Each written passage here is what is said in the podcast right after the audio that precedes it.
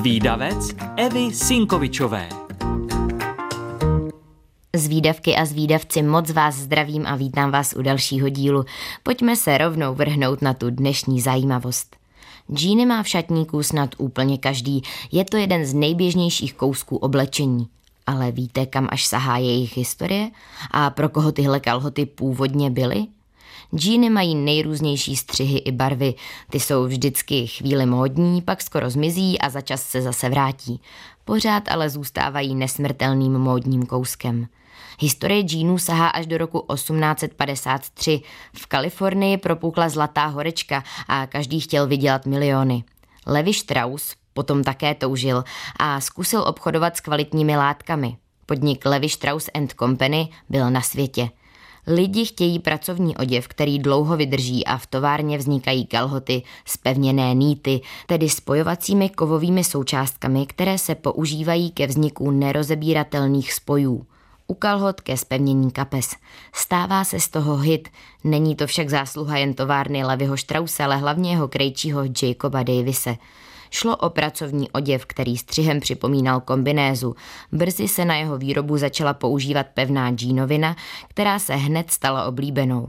Kalhoty nosili horníci, tovární dělníci i farmáři. Později doplnila džíny i mini kapsička, která sloužila k odložení kapesních hodinek. Brzy vzniká nejznámější model levisek, model pět set jedna, který je populární dodnes. V době svého vzniku se mu říká pásové montérky a jde o dělnickou módu. Oficiálně se začaly kalhoty nazývat džíny až v roce devatenáct šedesát, protože tak nazývala montérky mladá generace. Ve třicátých letech minulého století se džíny začaly stávat symbolem západního světa a nešlo už jen o oblečení dělníků. První džíny ušité v Evropě se pak objevují v roce devatenáct čtyřicet osm. Zamiloval si je celý svět a propagovali je hvězdy jako James Dean nebo Marilyn Monroe. Dnes je nosí všechny generace, ale dříve šlo hlavně o módu pro mladé. Byl to symbol teenagerů a ten, kdo je nosil, byl brán jako rebel. A proč se vůbec uchytil název džíny? V tom mají prsty Italové. Džíny jsou odvozený název z francouzského Bleu de Jeanse, což znamená janovská motř, podle italského města Janov. Šlo o barvu, kterou se obarvoval denim, silná bavlněná látka, ze které se kalhoty šijí. Český název rifle pak vznikl podle jména italské oděvní společnosti, která v polovině minulého století džíny vyvážela. Šlo totiž o první kalhoty tohoto typu, co se prodávaly v Československu.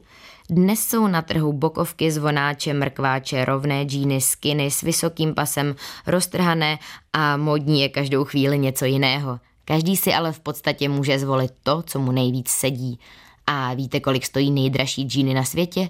Více než milion dolarů. Jsou na nich totiž diamanty. Holky a kluci, pokud chcete o historii džínů někomu vyprávět, ale nestihli jste si všechno zapamatovat, tak nevadí. Už teď si to na webu Rádia Junior můžete poslechnout znovu, kolikrát chcete. A pokud vás napadá nějaká zajímavost, o které moc lidí neví, tak mi ji určitě napište a třeba se objeví v nějakém dalším dílu Zvídavce. Tak ahoj!